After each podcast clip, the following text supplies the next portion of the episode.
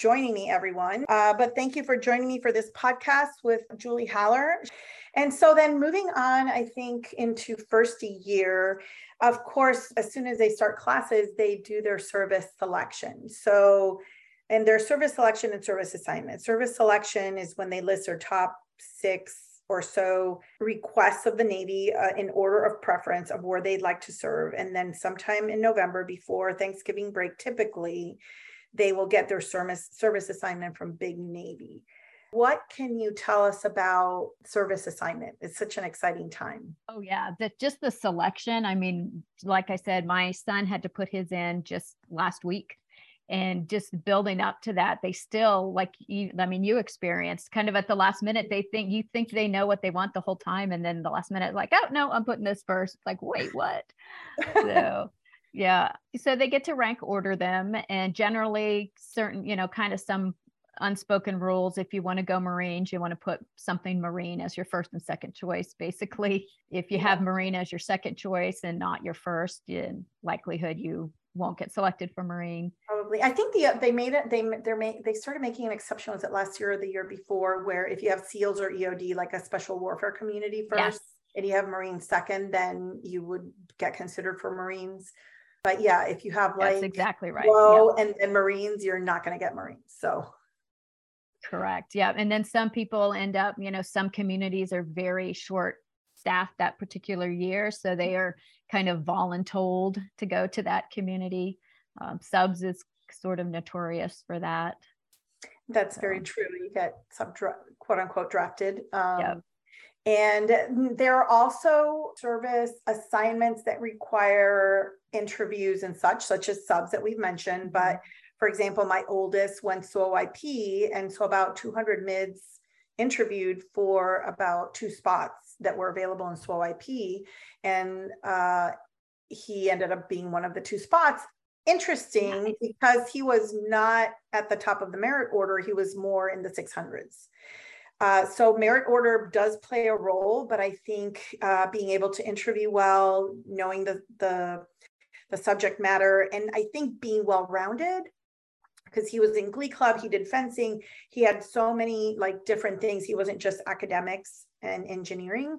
From what he said he said that that's definitely what helped him is that he was well rounded so that's something to think about as well Yes, that's great advice because I don't think we tend to think of that as parents in high school. You know, we were all into, you know, make sure you're involved in everything. But going through the academy, it's not something I really thought of, but all of my kids were involved in things like, you know, my girls were in Girls on the Run, where they'd go off campus and work with young girls, you know, kind of with leadership and running as sort of a mentor program.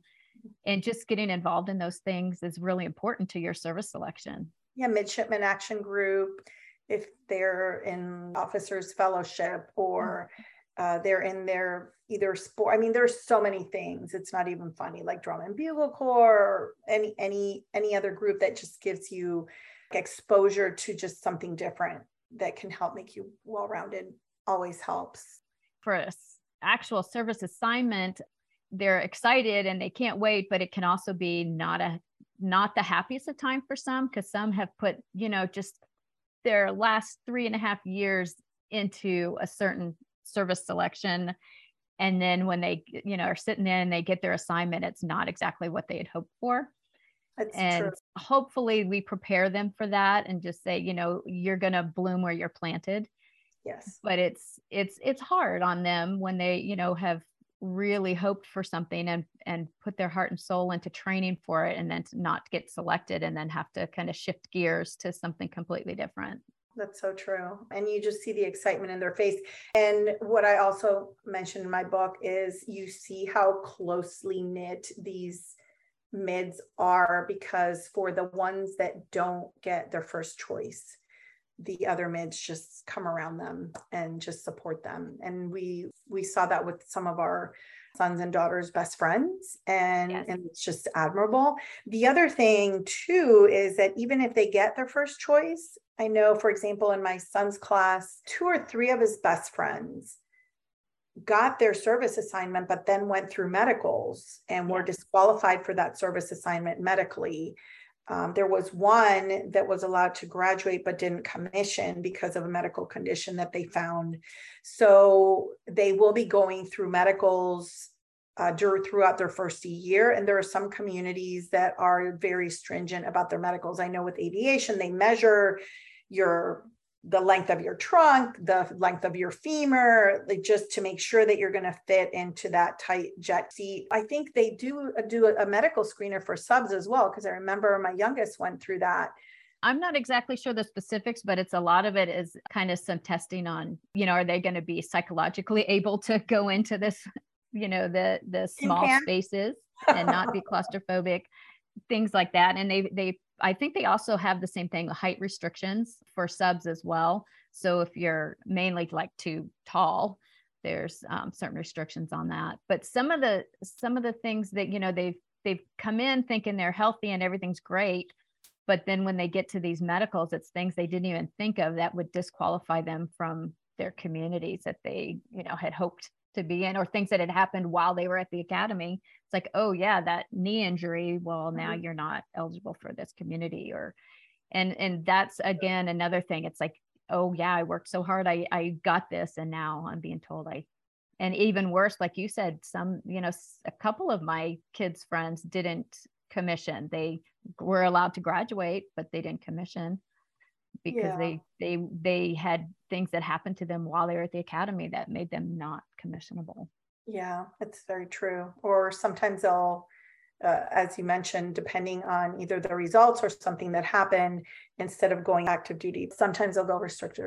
That can be disappointing as well. So it's always good to just talk i think and just mental like you mentioned before mentally prepare them for that and then, of course, after all of that's done, and if, and they're working on their capstone project. So every midshipman has to have a capstone, kind of like a thesis, where they have this either project, uh, whether it's engineering, it would actually be something they build or develop.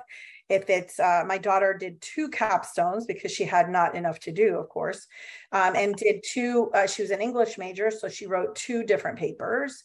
Um, and whatever they would have to do for their capstone. They're working on this along with their uh, responsibilities uh, academically and then with leadership because right now they're running the show right? They're they're the ones that are in charge. They're the ones that are the brigade commanders. They're the ones that are in the brigade staff company staff at all levels. Uh, they're the ones that are running the show Right. Yeah. And they're setting kind of the tone for the whole brigade for that year because they're kind of in charge of different policies, that kind of thing.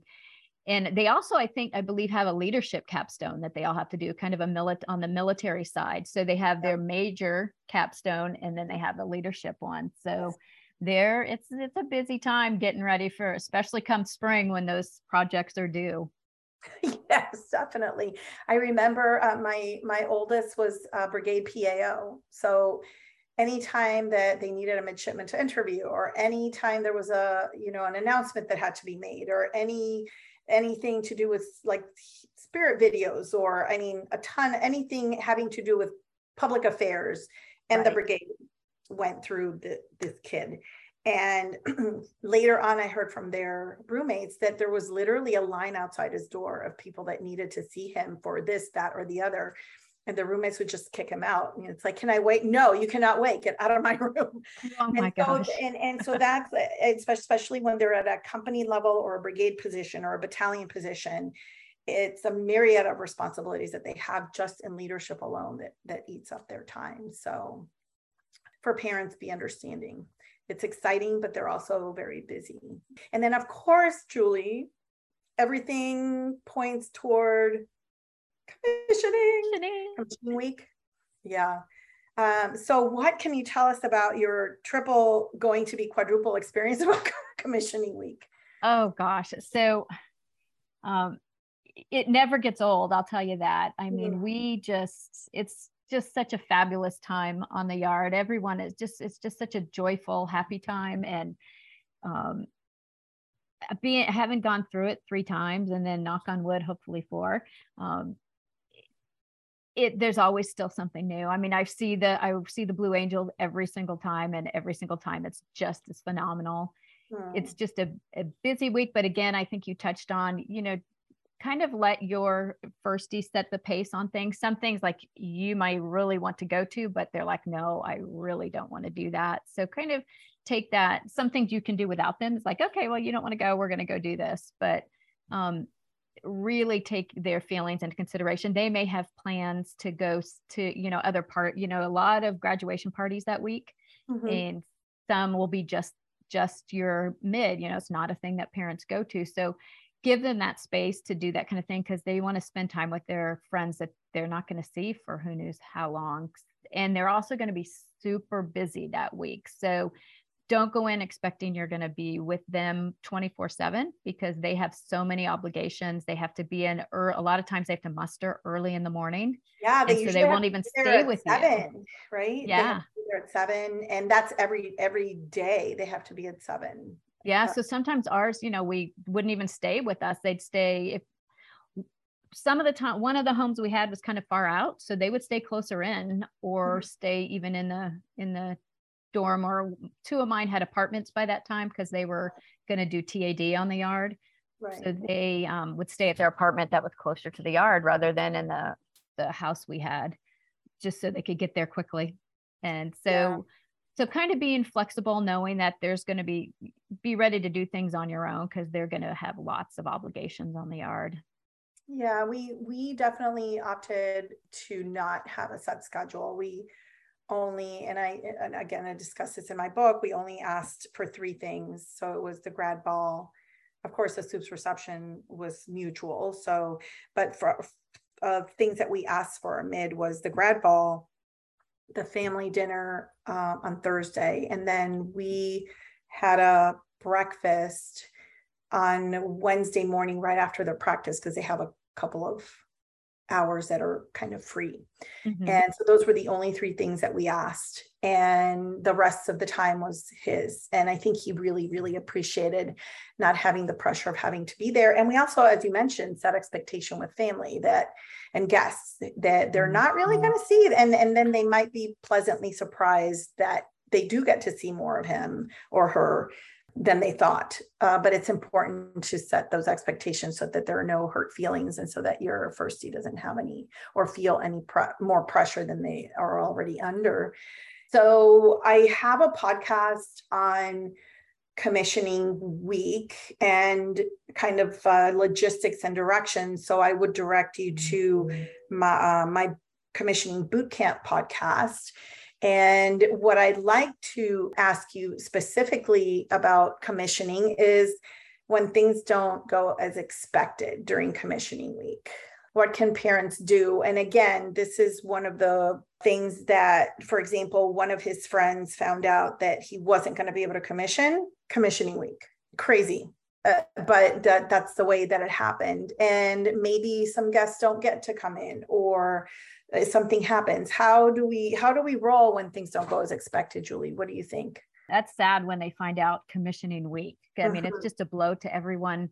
Hopefully the four years up to this point uh, sometimes five of semper gumby has helped with this. Definitely being there for your mid when things don't go as expected uh, supporting them and trying to make the most out of the situation i know some um, it's they may have rented their house for the week, but then mm. especially like if they're in track and field mids, their nationals are during commissioning week. So if yay, my my first firstie made nationals, but now where you know where am I going to be? Am I going to be watching them at nationals? Am I going to be on the yard for commissioning week so I don't miss out on these important milestones? Are we going to divide and conquer? Mm-hmm. And you don't know that. They don't know that they made nationals until just before commission. I mean, really, it's like maybe a couple weeks ahead of time. So yeah, that happened with my daughter-in-law. Actually, they uh, she was in the lacrosse team that made nationals, and so they had to skip commissioning, and they ended up having their own like private commissioning ceremony afterward. But they missed everything. Yeah, and if like say like so the national it's actually like the national qualifiers first and then for track and then the nationals are held after commissioning so if your first team qualifies for the actual nationals they can't even commission and graduate yet so they oh, wow. go and compete in nationals and then they commission and graduate after. So you're like, it's like, wait a minute. What so happened? it's just, yeah. So there are unexpected things that happen during commissioning week. And again, if just trying to be flexible and um, Semper Gumby's just stays true all the way through. And then even as they go out in the fleet. Um, I would say I wanted to touch back on commissioning week. Also, one of my favorite things that you mentioned was the Supe garden party. Mm-hmm. So that's one I would, and I, usually the your grad's going to want to go to that, but it's just that's kind of the highlight has always been our highlight of commissioning week. So I agree. Supe's garden party along with the Blue Angels for sure. yeah, yeah. We had one year. I think it may have been my 2019 while we were there. The Blue Angels came in to the Supe's garden party and there's one of them sitting at our table while we're eating. So it's oh, pretty cool. That's yeah, so fun. Really, during one of the garden parties, it was so funny because we met the CNO, Admiral Richardson at the time, and we were talking about our kids, of course, because that's what mid parents do, and mm-hmm. mentioned our daughter. And he's like, "Oh, I want to meet her. Where is she?" She's like, "Well, she's not here." And so my husband like texted her, "The CNO wants to meet you," and she's like, "Yeah, right." And he's like, no, no, no, really. And so she texts me, Mom, is it true? oh his dad's always a jokester, right? And so within five minutes, she had changed into her like ceremonial dress or whatever, or summer whites, and had and was there and got to meet the CNO. So be prepared for anything. Anything can happen. Exactly. Yep. So true. And so we get through commissioning week, commissioning day, which is so uh, emotional, and especially for the mids because chances are that's the last time they'll all be together until probably the 10 year reunion because at the five year reunion everybody's still all over the place and then they go into the fleet or marine corps. And that's a very different experience. So you mentioned tad and that's temporary assigned duty. So a lot of them do stay on the yard for tad until they have to report to their uh, first duty station. And I'd like to kind of refer parents to my podcast uh, with my friend Jess.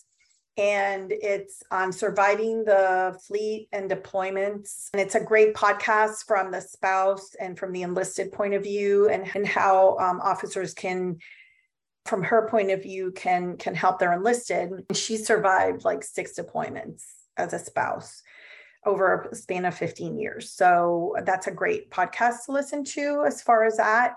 But what can you tell us about your kids' deployment? And then I'll mention a couple things about mine. So, um, fortunately, so my first two, they both went aviation originally, and um, both ended up dropping. Um, mainly, they had a medical dropped from being a pilot. And so they went into one went into the civil engineering corps and one went into human resources. So neither of them have deployed, um, knock on wood. So I'm actually experiencing my first deployment right now because my 2019 Submariner is somewhere under the sea. So, and it's it's difficult because she, especially with her, she's one that we are in frequent contact with, and you know we've got a couple of emails. That's it. We can send her emails, but when she gets them, it's kind of she kind of will get a lump at a time. Mm-hmm so just the lack of communication and and not knowing where she is is is is unnerving really. So lots of lots of prayers for that one. Yeah it, it's very difficult. In a way it's like plebe summer all over again but they're not safely in the yard. Now they're out in the real world and i think exactly. that got my heart the most. Yep. and you don't you don't hear from them. And then the thing that i clung to the most and i've mentioned this very many times is that no news is good news and the other thing i cling to is ignorance is bliss because there were stories that i heard post deployment that i am glad i did not know or i would not have survived and the other thing that i would say besides the lack of communication and and know that they will communicate when they can, but it's very sparse, like you said, like maybe a couple of emails in a span of months. Like our oldest was deployed for nine months, and over the span of nine months, I think we got five emails, and they yeah. were in the middle of planning a wedding too. So oh that just gives you an idea of the yeah. little uh, communication that there is. But also, when they first get to their first duty station, in the case of my oldest, he was assigned they changed his assignment so he thought he was going into the cyber and uh, all of a sudden he's over he's engineering and he's going to be in charge of both engineering divisions and it's a steam plant and he's like uh, okay then and so the first time he meets all his sailors, there are 80, 90 sailors, and they're all looking at him. And he's like, I have no clue what I'm doing here. Like, what? And and so he called us three days in a row, which I knew right away. And you know, Julie, they yeah. these kids never reach out. yep. And I knew that that something was going on. I knew that that this kid was stressed. And so we just said, look, you know this reach out to your master chief. They're going to guide you. They're going to mentor you. Reach out to your warrant officers because he since he was over two divisions he had two of each. So talk to your master chiefs talk to your get to know your sailors get to know what they do learn. Don't be afraid to say you don't know. And after about three days he stopped calling and we figured okay he's starting to get this. Uh, so don't be surprised if you get a call and you have a, a, a brand new officer that's like a deer in the headlights and they'll just direct them to their master chief just tell them they've survived plebe summer they've survived four years at the academy they're they have a learning curve and they will survive this too. And you're back to being the encourager you're back to being the handholder until they're ready to move on their own. Did you have anything of that sort with with your officer that deployed? I haven't really heard much from her uh, because she's currently deployed, but she, so originally she was assigned a boat that was in um, in dry dock. So she, they actually put her on a different one uh, just so she could get her get the experience and some of the quals that she needed to be deployed. So she's she went onto a boat that isn't even her crew that she's used to and let's you know nothing. So wow. she was very nervous about that at first. So kind of in the same situation, she's like, you know, I'm going into kind of the unknown. Mm-hmm. Um, but from her emails, it sounds like she's kind of straightened things out with that and she's feeling comfortable. She's mm-hmm. gotten some of the quals that she needs and and surprisingly she said she loves the food so she said they feed us great. So i was like whoa. So so that was a plus because she's you know her her meals are kind of like she loves to cook and loves to create meals so i know that was she was kind of concerned about that. And my son-in-law he's a helicopter pilot so he has deployed. He was gone for probably um, almost not quite a year, almost a year in Japan. And so dealing with my daughter, his wife, on her first, his first deployment was also kind of some of the same mentoring for her on dealing with not hearing from him and mm. being away. And, and then if incidents happen that you hear about and, and you don't hear from them right away, of course, that causes undue worry because uh-huh. sometimes they get on communication lockdowns if there's any type of training incident. And yeah. so you're worried because you haven't heard from them, but they can't because they're not allowed to communicate for a certain amount of time. So that's, that is that true. Added yeah, and that's that's where for me, like no news is good news. Exactly. It's, it's to me, it's like a lifesaver um, because you don't want to hear anything, right? Unless it's from them directly. So exactly. Um, the other thing uh, with deployments is I'm glad that the food in the subs is good because on the ships, I think it got old really fast. and at yeah. some point, my oldest said I that when because uh, so I, I mentioned this before as well. I, I was able to be on a tiger tiger cruise on a ship for nine days, and when they returned from deployment, and by the way, their deployment was extended by a month, and so that can also happen. And so he said that every day is pretty much the same as the other, and they start to meld one into the other. And the only way that he could tell what day it was was by the food that was being served. Because every yes. Tuesday, for example, was Taco Tuesday. Taco every Tuesday was yeah, so it was roast beef, whatever. So did your daughter say the same thing? Oh yeah, she said she did say that. She said the food's good, but it's it gets it's like a definite pattern. Like every Tuesday, Taco Tuesday. Every um, Monday is this every Thursday seafood or something. So it's definitely they knew what day it was based on what was being served. That's so, so funny. Yeah. And so that's with deployments, but with some communities, for example, with the sub community, with aviation community, SEALs have to go through BUD/S, of course. They have schoolhouse and training. And uh, can you uh, talk a little bit about the, the Marines? They, they go through TBS and then uh, with subs, and then I can talk a little bit about aviation. Sure. Yeah. So the Marines, as you mentioned, TBS, that's the basic school. So they'll um, go through that. Usually upon graduation, once they commission, they kind of get, depending on their um, order of merit sort of thing, they get to pick their date for mm-hmm. when they're going to start TBS. And it can go anywhere from missing their 30 days basket leave all the way up to like not starting until October or November. So mm-hmm. Depending on what date they go, they may have, you know, temporary duty somewhere, usually on the yard.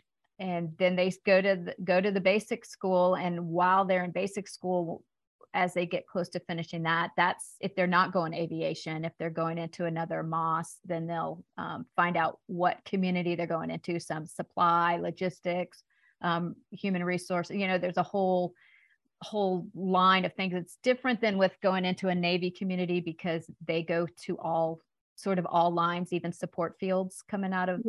if they're going Marine ground. Some go into combat operations. It all depends on what they select um, and what they're selected for. Mm-hmm. And then if they're aviation, so they have to go through the basic school first, then they go into the pipeline to get into aviation. So it's yeah. a long, and then sub school, they go, um, some will be Bowman scholars. So they'll go to Naval Postgraduate School first and get their master's, and then they'll go to start nuclear power school.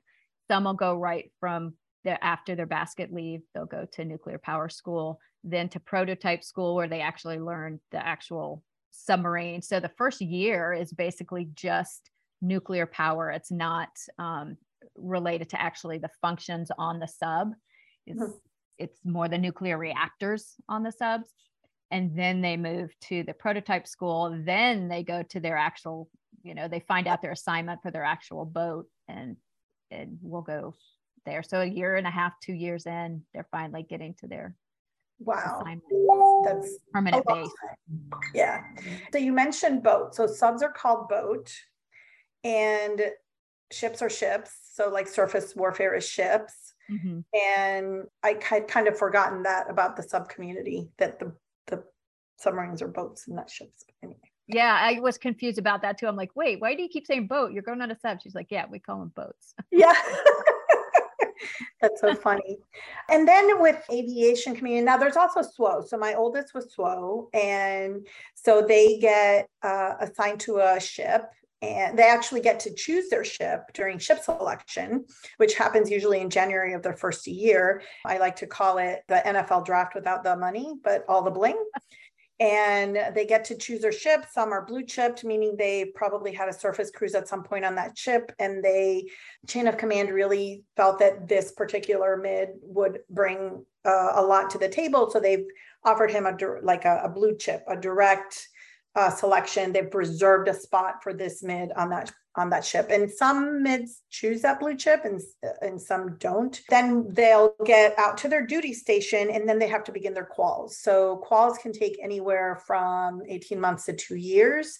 And some quals are on land, but most of them are underway.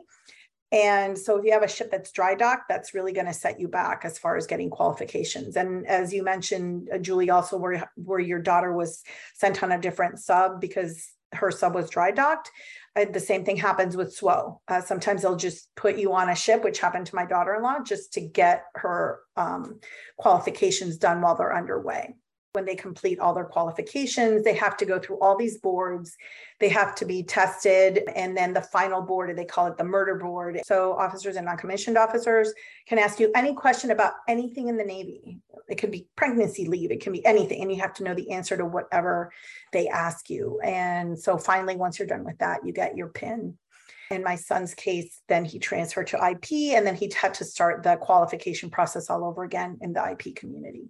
So it just depends. And then, of course, aviation can be TAD on the yard. You actually get to choose the date that you start, again, based on merit order. And they that you would go to Pensacola and you start with NIFE is the first level and then you go to primary and then if you're a, a pilot you'll you'll break off from everybody starts together NFO and pilots and then the pilots break off for their pilot training and then the NFOs continue onto their intermediate and, and advanced and then they get assigned their aircraft and they go to their aircraft specific training. Same thing with pilots. And then pilots can complete their training either uh, in Milton. After they're finished the training in Pensacola, Milton's like a half hour away. They can continue their pilot training there, or they can go to Corpus Christi, I believe. And I think helicopter training, if I'm not mistaken, is in Texas. Uh, but don't quote me on that that's kind of a little bit about aviation. Now, interesting, sometimes they get backed up. Sometimes they have selected too many NFOs. Sometimes they've selected too many pilots. And right now, for example, there's a multi month delay in pilots getting started with training. So now they're getting starting to get sent off to San Diego for temporary duty. They're getting sent off to Norfolk for temporary duty. So, because they don't want them sitting around for six, eight months until they start their training. So, do expect that as well. And again, just Semper Gumby. And the other thing I wanted to add, Julie, talking about the Bowman Scholar and they can get their master's is if if a midshipman is ahead in their matrix so like if they validated, so validated courses so they had a lot of space their senior year yeah then they can apply to graduate school and they can begin graduate school the the spring semester or the winter semester of their first year. And then they come back they commission and then they finish their graduate school and then they join the fleet when they finish their graduate degree. So that's always an option to uh, great kids that are willing to do all that. And there's other pro there's you know different scholarship programs. Aside from the bowman scholar is um, I believe, I think it's not just subs. I think it's nuclear specific though. So, so, I think there might be some surface warfare that get Bowmans, but generally it's subs. So they go and will get be able to go get their masters. There's Trident scholars. So there's mm-hmm. several masters scholarships that they can apply for if they are, you know, if they fit into what the requirements of the scholarship. So we've had some Rhodes scholars mm-hmm. from yeah. the Naval Academy. So there are definitely avenues to get their masters before they after they commission, but before they really start their whatever their service selection is. Service. Yeah. And then the Navy will often send send them back as they sort of end their commitment, but whether thinking whether they're going to decide to re-up, they may offer to send them to get their masters at that point, kind of to encourage retention.